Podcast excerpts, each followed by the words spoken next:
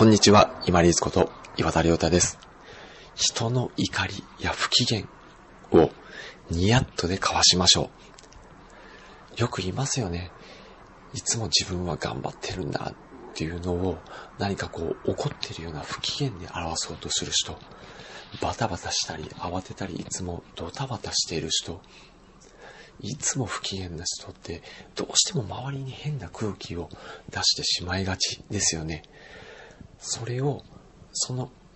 嫌な空気をこちらがまともに受けてしまうと、こちらの気分や意欲も下がってしまいますよね。そういう学校や職場、家庭にいる不機、いつも不機嫌な人とか怒っている人、もしいたら、まともに自分が整体して受け止めるんではなくて、ニヤッとすることで、体を斜めに斜に構えて受け流しましょう。ニヤッとすることで、あ、またこの人同じ手法を使手法を使ってらっていう形で、少し距離、間を空けてですね、その状況を見ることができます。怒っている人、不機嫌な人に巻き込まれる人っていうのは、どうしても自分事として考えがち。例えば自分が何か悪いことをしたのかなとか、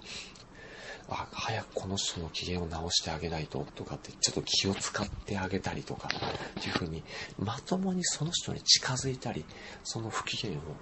自分が受け止めてしまってるんですよね。でもその不機嫌とか怒りを目の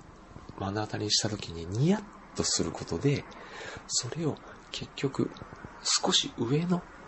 2、3メートル上ぐらいのところから眺めるような感じですね。そして、受け流す。あ、またこの人同じような手法を使ってるっていう形で距離を空けるっていう。そして、その怒りや不機嫌を後ろに流すっていうのがすごく大事なことです。そのために同じような不機嫌や怒り、他人の怒りの場に遭遇した時には、ぜひニヤッと笑ってみてください。でもここで一つ注意してほしいのが、完全にニヤッとして表情に出してしまうと、相手に気づかれるパターンがあるので、口角をちょっとだけ上げるような感じですね。で、心の中の自分が相手を指さしてですね、あ、また同じ方使ってらっていう形で少しケタケタ笑うような感じ。で、自分の表情はちょっと口角をと上げるような感じでニヤッとしてみましょう。そうすると、相手のその不機嫌とか怒りを面白がることができます。ぜひお試しください。相手の怒りや不機嫌をまともに受けたり、気を使ったりしてあげてはダメです。時間の無駄です。